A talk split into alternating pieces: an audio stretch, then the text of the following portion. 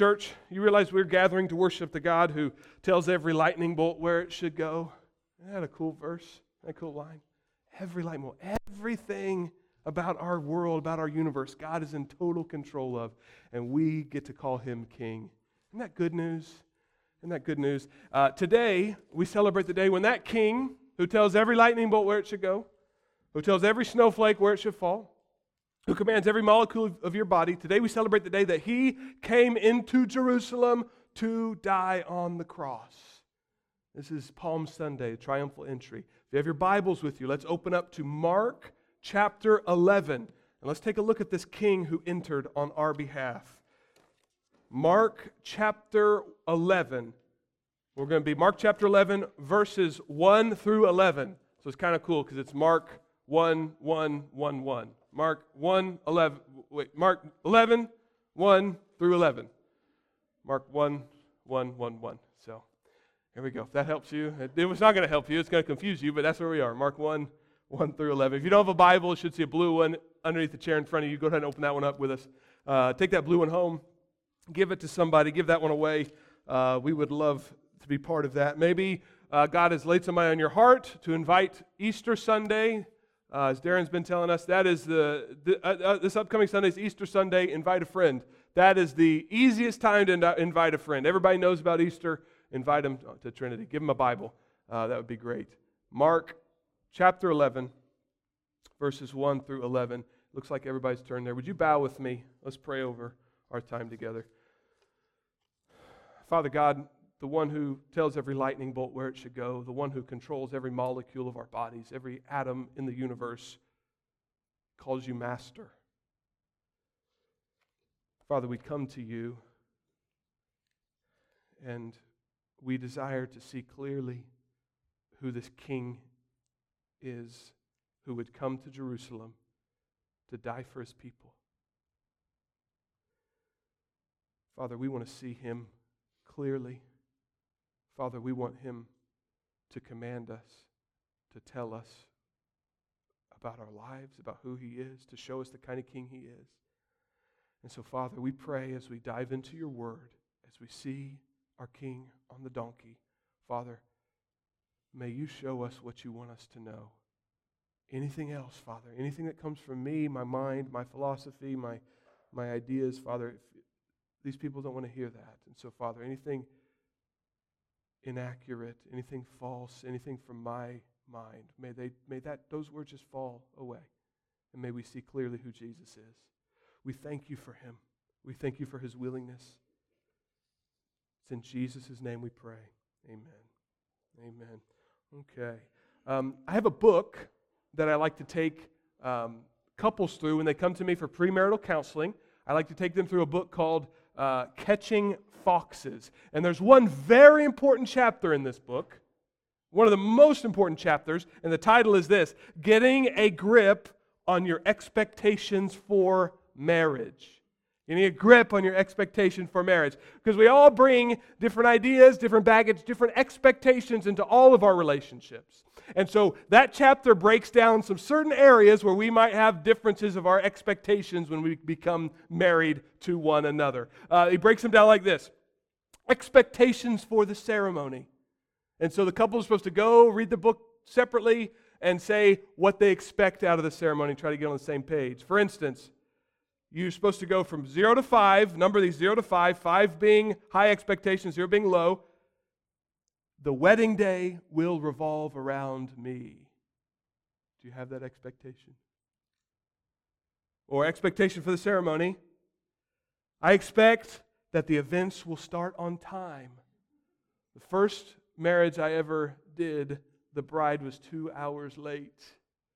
I started having that thought. I started having that conversation. Hey, dude, this lady bailed on you. We need to figure something out. But sure enough, she, he said, Oh, that's just her. That's just her. So, expectations for the honeymoon.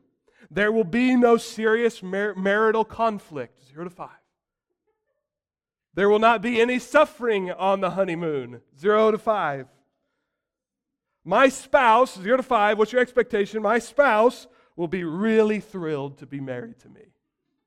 And he's doing this, he's taking couples through this, and he knows Sometimes they have different expectations. Sometimes on the honeymoon, somebody shows up and goes, Oh, what have I done? That's part of life. How do you deal with that? What's your expectations there? Expectations for life, moving after, after the wedding.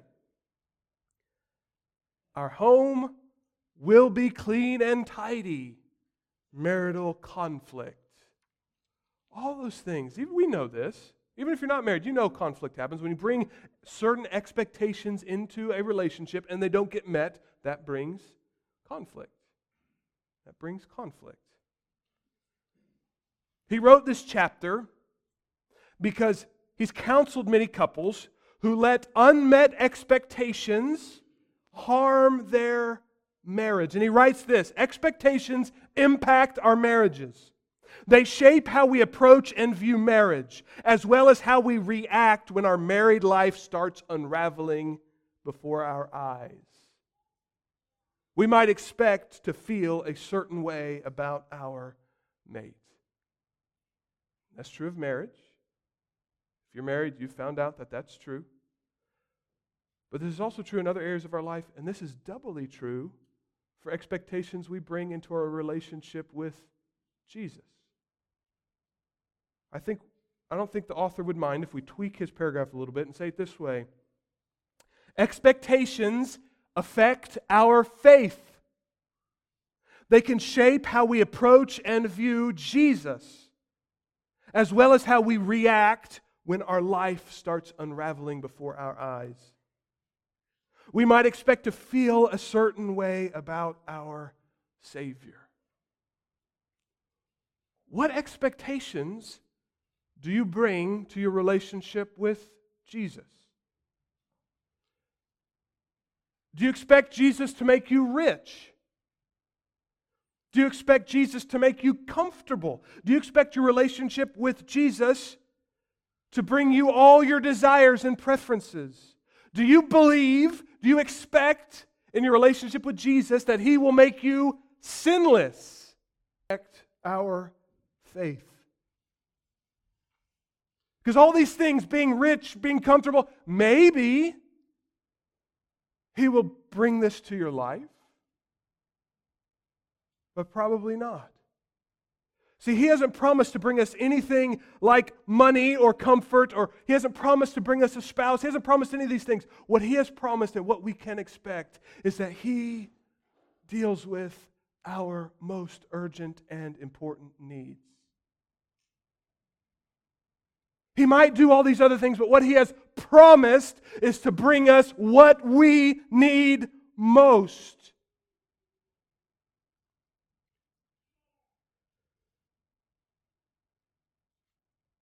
We could discard all other good things that Jesus has done for us, and He has promised, since He will uphold what He has promised, He will defeat our most notorious and devastating enemies. He will bring us what we need most. He will deal with sin and death and hell for his people. That is the most important thing Jesus can do for us. That is what we can expect him to deliver, and everything else in life is icing on the cake.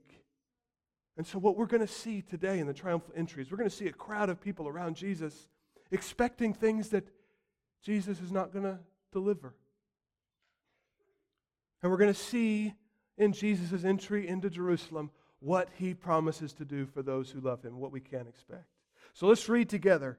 Let's read Mark, big number 11, little number 1, to little, to little number 11. Let's see these expectations. Here it goes. It goes like this. Now, when they drew near to Jerusalem, to Bethphage and Bethany, at the Mount of Olives, Jesus sent two of his disciples and said to them, Go into the village in front of you, and immediately as you enter it, you will find a colt tied, on which no one has ever sat. Untie and bring it. If anyone says to you, Why are you doing this? Say, The Lord has need of it and we'll send it back here immediately. And they went out and found a colt tied at a door outside in the street, and they untied it. And some of those standing there said to them, Why, why are you doing? What are you doing untying the colt? Told them what Jesus had said. And they let them go. And they brought the colt to Jesus. and threw their cloaks on it. And he sat on it. And many spread their cloaks on the road, and the others spread leafy branches that they had cut from the fields. And those who went before and those who followed were shouting, Hosanna! Blessed is he who comes in the name of the Lord. Blessed is. As it was already late, he went out to Bethany with the twelve. Expectations for the coming king. In the book of Mark, we've seen all kinds of expectations of Jesus. Jesus is going to be, this is, this is who they thought Jesus was. This is what they expected out of the Messiah. Remember this? He's going to be the Rambo Messiah. Have a bandana and a machine gun and take care of all the Romans. That's who they expected of Jesus. And that's what we see here. So here's the scene it is Passover, the most holy time in the Jewish calendar. It was so important to the Jewish people that thousands and thousands and ten thousands of Jews from all over the ancient world would make a pilgrimage to Jerusalem to celebrate Passover. The streets were packed, every house was full. The temple was bursting at the seams, pilgrims coming in and out of Jerusalem all hours of the day and night. And they came to celebrate the time where God delivered Israel from a foreign nation. They came to celebrate the time where God took his people from slavery in Egypt and delivered them. And this is a time of, of extra religious fervor and this is a time where we don't have to just celebrate something that happened a long time ago. Right now, God, we have a foreign power in Israel now. Let's celebrate when God delivered us from a foreign nation. And let's hope and pray that this is the time He's going to do it again. He raises the dead. They've seen and they've heard. Jesus has given sight to the blind. He has fed people out of thin air. Could this be the guy to kick out the Romans? And the other gospels say everyone was in a fervor, not just about the Passover, but about Jesus. The other gospels say, have the Pharisees saying this the whole world is going out to see Jesus.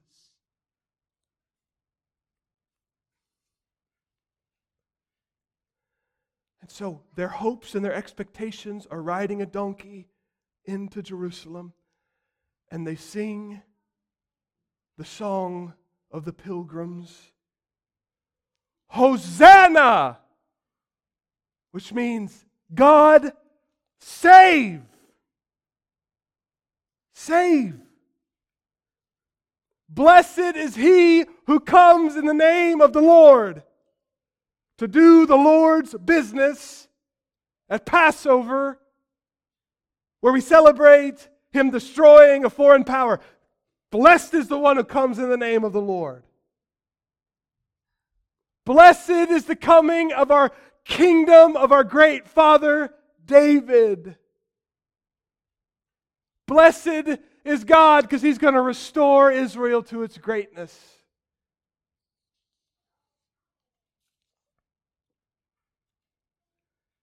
Not only do we have religious expectations, not only do we have salvation expectations in that crowd, kick the Romans out, get them, Jesus, go get them. We have royal expectations.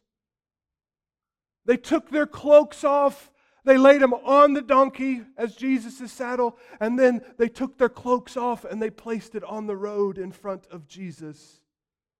Kings chapter 9 says this Thus says the Lord, I anoint you king over Israel. Then, in haste, every man of, of them took his garment and put it under, uh, uh, under him on the bare steps, and they blew the trumpet and proclaimed, Jehu is king.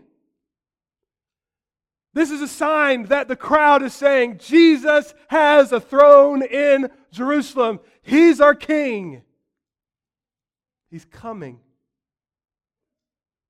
He's going to kick those Romans out. He is going to reestablish the fantastic, the magnificent, the wonderful kingdom of our father David. He's back. And not only is he the king, they took, they said, Oh, here he comes, here he comes. And they ran off into the fields and they got leafy branches, palm branches, and some of them waved them in the air, and some of them put them in front of Jesus as he rode his donkey. 200 years before that, there was another, there was another fierce national power. The Seleucid Empire was in Jerusalem. They had conquered.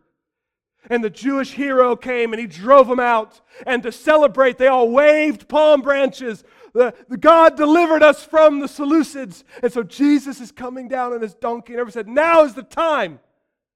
We expect the Romans to be gone. This week he's going to do it during Passover. Grab your little American flags. You know how we wave those at parades?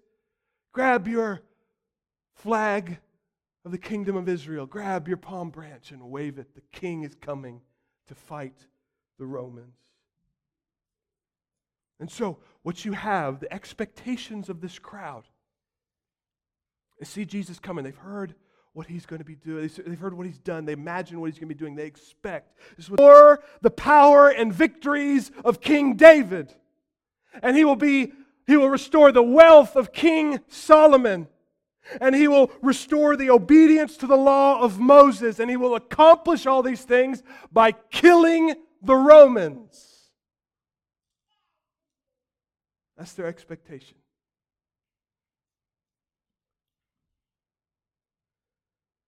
They will, he will destroy Rome and he will expand our kingdom to fill the whole world. Think about how wealthy we will be. Think about how peaceful we will have it. Think about how comfortable we will have it. We saw last week, this is the expectation of his disciples. Jesus tells them, I'm going up to Jerusalem. I'm going to die on the cross. I'm going to rise again. And James and John come up and they go, Hey, let me sit on your right and him sit on your left in your kingdom. That's their expectation too. He's going on a physical throne. And this crowd that is singing his praises, this crowd that expects great things on the battlefield from this man, in a few days, this crowd is going to be utterly disappointed.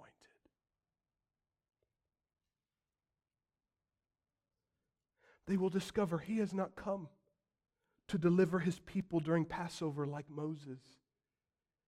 He delivers his people during Passover like the lamb that was slaughtered. Passover celebrates a time when the angel of death came over Israel, and anyone who did not sacrifice a lamb and spread its blood over your doorposts, your firstborn died. It celebrates that. The angel of God passed over his people, the wrath of God passed over his people. Victory parade through the streets of Jerusalem. Instead of the air being filled with songs of victory, in a few days, Jesus will be marched through those same streets. He'll be drugged to Golgotha, carrying his own cross. And the air will not be filled with sounds of victory, songs of victory. A crowd will assemble to be mocking him, be spitting on him. Instead of a royal reception, the king is coming. He's the king of Israel. Instead of a physical throne and a royal reception and a golden crown, in a few days, Jesus will have a crown of thorns pounded into his forehead in mockery that anyone could think this was king of the Jews. Utterly disappointed. Instead of destroying the Roman army, he will give himself over to the Romans to mock and flog and spit on and nail to a cross. This crowd, and I think we could say the disciples themselves, in a few days will be utterly and totally disappointed. But they are disappointed not because their expectations are too high, but they will be disappointed because their expectations of Jesus are too low.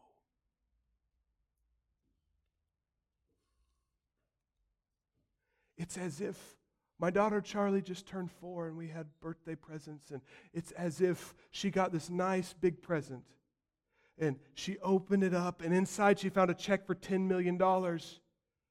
But she was expecting a Barbie doll, so she was disappointed. That's like the crowd.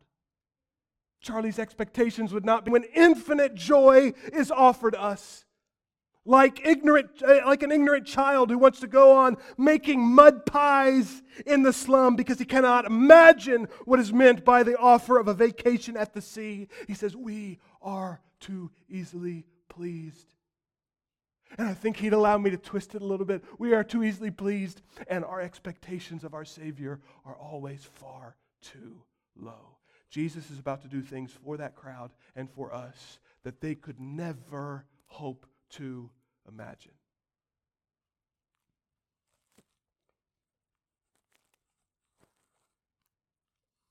The crowd expects Jesus to defeat earthly enemies. Jesus comes through, and it's almost as if he's shouting, Raise your, the expectations for who I will destroy. Rome? Jesus, amen. Do you know those? You ever play with those? I played with those. Judah's about to inherit those when he gets old enough. That's all the inheritance he's ever going to get. You better enjoy it. But it's like those, it's like Jesus saying, You're scared of those little 10 army men. Well, I have come to destroy your real enemies. Rome, raise your expectations. You see, our true enemies are much deadlier and much scarier than Rome. If the crowd understood, and if you and I understand who our real enemy is, we would beg, plead, and plead to Jesus to destroy our real enemies. You see, we have real enemies who think about your downfall constantly.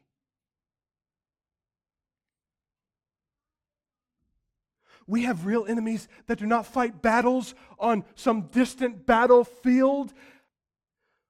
Romans fight battles so that they can control the next 40 years of your life. We have enemies who want to take away your eternity. Romans. The crowd has no idea who our true enemy is. The crowd has no idea who Jesus is going to destroy. Raise your expectations. And let me tell you this if you understand who our true enemy is, that Jesus has defeated all that other stuff like wealth and comfort and security, all that other stuff that we expect of Jesus, that'll fall away and we'll say, We don't need that. Look what Jesus has done for us. We have a true enemy. Our true enemy is sin.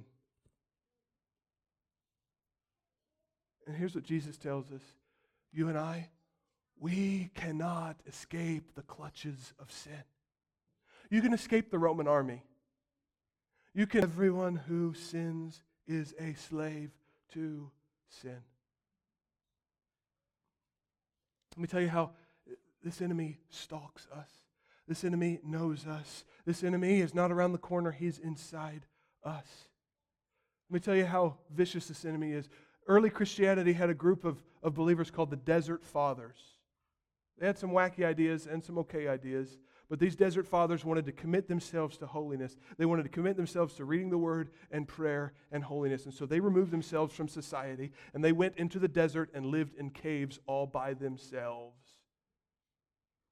You know what they told us? They said, Man, isolating yourself like that takes away a lot of sins. But you know what we found? When we went into our caves, the sin of lust was behind every rock. we can't, if we can't defeat the, the, our enemy of sin by closing ourselves off in a cave, Christian who fights, who battles sin in your life, let this be an encouragement. Paul says this I know that nothing good lives in me, that is my flesh. Nothing good in Paul? Paul was the first missionary. God used Paul to start the church. Nothing good lives in Paul. He says, For I have the desire to do what is good, but I cannot carry it out. For I do not do the good I want to do. Instead, I keep on doing the evil I do not want to do. Do you feel that way? Who else feels that way? And if you don't feel that way, you're deep in self righteousness. You need to repent and understand the battle for sin. Paul says our, this enemy, sin, is so deep down that even the Apostle Paul says, Every time I turn around, sin is right there. My enemy, sin, is unrelenting. And this enemy, sin, destroys everything around us. This is what Isaiah says about sin. The earth mourns and withers due to our sin. The world fades and withers due to our sin. The exalted people of the earth fade away. The earth is also polluted by its inhabitants because of our sinfulness. Therefore, a curse devours the earth. Families attacked by sin, churches attacked by sin, hearts attacked by sin, marriages attacked by sin, communities destroyed by sin, countries destroyed by sin. And not just the things outside, but we've all felt this sin, our enemy, sin, loves to destroy us. David, adulterer, murderer, or indignation. There is no health in my bones because of my sin, and a heavy, as a heavy burden, they weigh too much for me. It's not enough that our enemy sin wants to destroy all those around us and everything around us. Our enemy sin wants to destroy everything about us. And the worst part sin threatens to eternally separate us from God. Isaiah 59.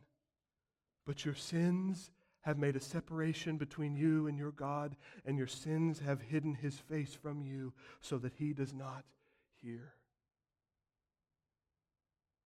Don't tell me Jesus came for a bigger problem than that.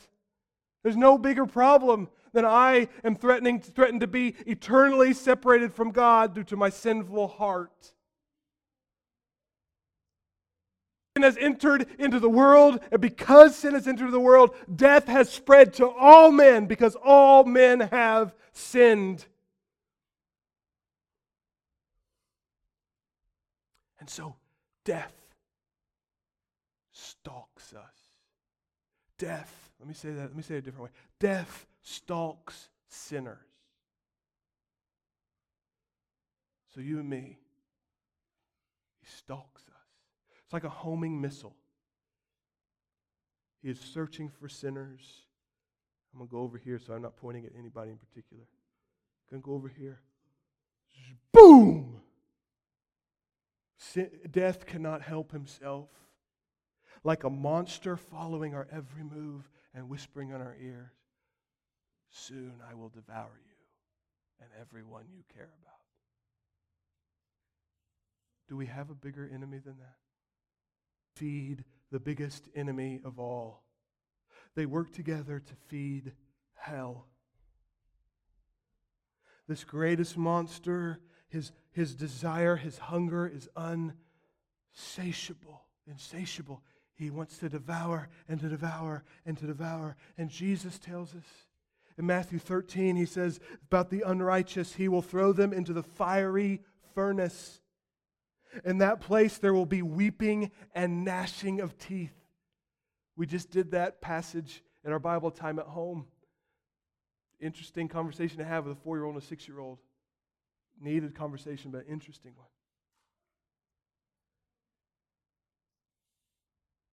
But, Pastor, talking about hell, that's not very PC. People don't like it. Jesus speaks of hell more than heaven. Are you with me? Real, and he doesn't want you to go there.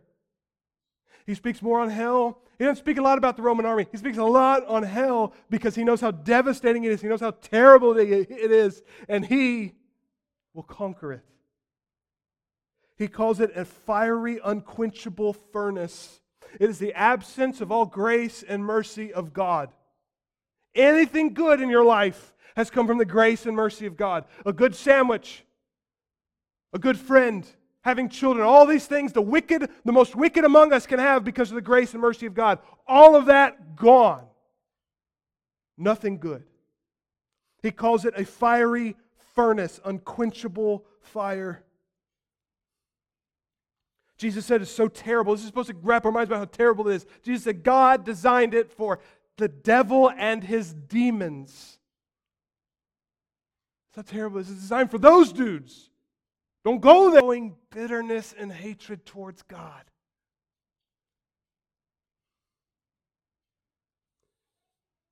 Jesus will call hell Gehenna, which is the ever burning garbage dump outside of Jerusalem filled with dead, the dead bodies of the poor and the criminal, ever chewed upon by dogs and worms. Crowds hoping that Jesus, their, their expectations are for the Roman army. Raise your expectations. We have greater needs than the Roman army. Let me face the Roman sword and not hell. Let my children face the sword of the Romans and not hell. Jesus, save us. They're using the right words for the wrong reasons. Save us, oh God. And the crowd, their expectations for how Jesus saves, they need to raise their expectations for how Jesus saves.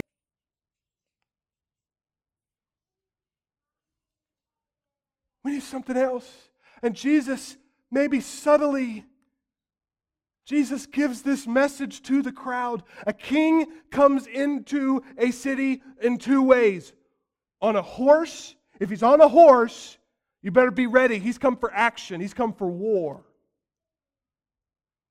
You come on a horse or you come on a donkey, and you come for peace.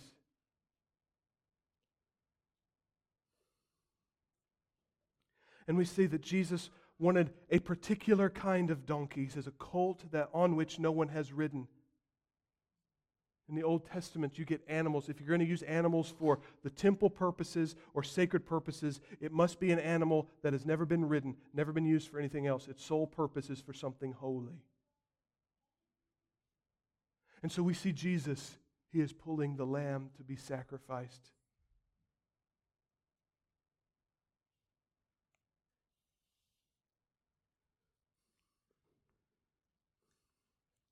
And he is sacrificed in this way because the only way for Jesus to defeat sin and death and hell for us is not with a sword, but he is offered to them as a sacrifice.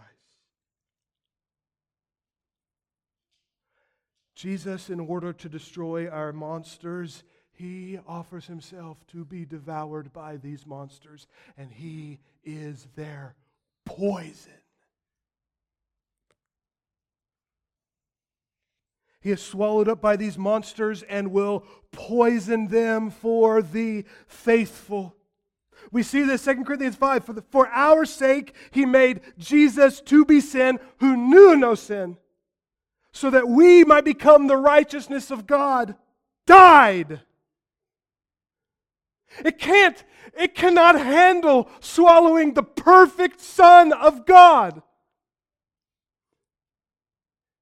Can't handle it. Sin died when Jesus offered himself up in our place. Romans 4:25 He was delivered to death for our sins, delivered to death. Pulled through the streets on a donkey, the sacrificial lamb was given over to death. Death swallowed it whole in the tomb. And as the tomb swallowed Jesus, death died for believers.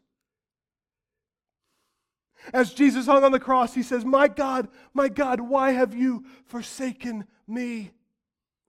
Quoting the 22nd Psalm. Hell is the ultimate place of being forsaken by God, as we said last week. And as hell chewed on Jesus' body, hell was poisoned for all time for believers. Hell is dead for us. For three days, that poison of the good, righteous King, the Son of God, the poison spread and coursed through the veins of these monsters who are our true enemies until these enemies were utterly destroyed for the sake of believers. They shriveled and withered and died in ex- an excruciating death for us. And then Jesus arose with our freedom in hand. And Paul can say this in 1 Corinthians. He says, Death, where is your victory? Death has been swallowed up in victory. Oh, death, where is your sting? The sting of death is sin, and the power of sin is the law. But thanks be to God, He has given the, us the victory through our Lord Jesus Christ. Hell. And not only that, this shows how much Jesus loves us. Other kings want you to die for them. Other kings want you in their army to die for the nation. Our king dies for us.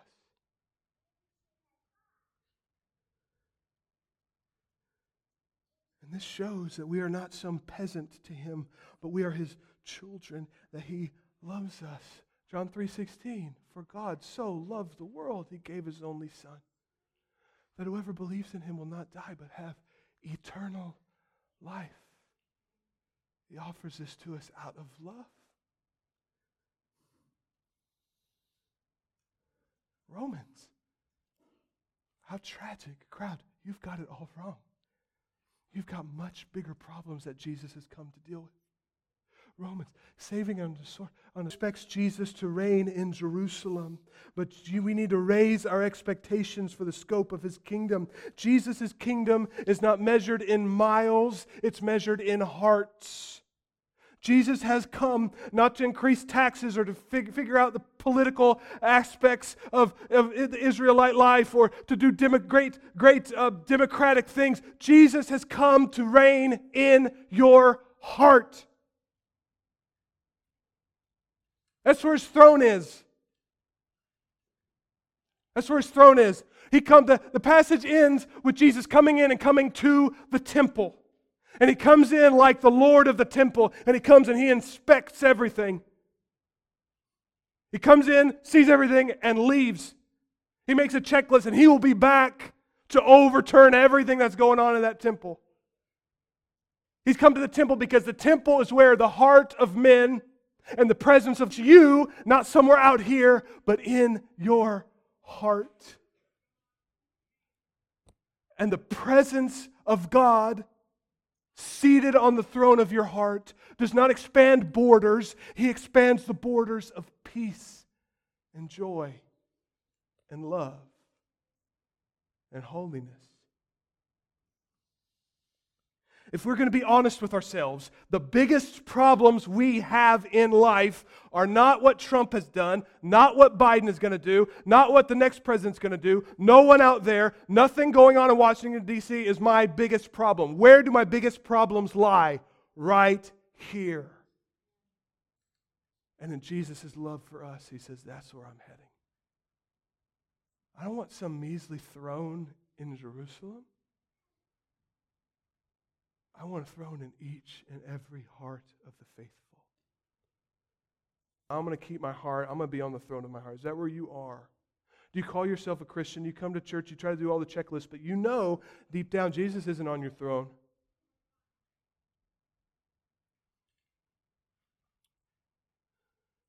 He desires to be on, on the throne. And you and I both know the legislation he wants to enact in our heart to expand peace and expand holiness, expand joy, all those things. We like to filibuster, don't we? What is God looking to do in your heart? Increase your generosity, increase your courage, increase your love, increase your patience. What is He trying to increase that you're filibustering now? What's He want to do in your life? What, what, what can you give over to Him? And finally, I'm going to ask the worship team to come up. Finally, not only do we need to raise our expectations for what Jesus can do in our hearts, nation. Are you with me? I grew up in church. I'm 35. I've been, I was in church nine months before that. I've heard my entire life conservative Southern Baptist churches, we want to live in a more Christian nation. And I'm afraid what I have meant by that so often, and what, what I think I've heard about that for so often is this we need to vote the right way, and if we don't get our way, we need to, we need to scream about it, and people need to behave. That's what, we, that's what I took from that. Maybe wrongly, but that's what I understood, and that's what I've said. Since Jesus' kingdom starts in the heart, what must we do to live in a more Christian nation? Share the gospel with our neighbors. Do you want to live in a better community, a more loving community, a more peaceful community? Do you? Do you want to live in a more righteous community? Do you want to live in a community where the weak and the poor are advocates of our King who is willing to sit on the throne of hearts? What will a community like Pittsburgh look like if gospel believing churches say we're going to do all that we can do to share the good news of Jesus and to see people saved. What will, what will community look like? It'll change everything. Our expectations for Jesus are never too high. Let me read this to you as we close. Ephesians 3 20 and 21. Listen how he says this. Now, to him who is able to do far more abundantly than all that we ask or think, according to the power at work within us. To him be the glory Christ is willing to do in you.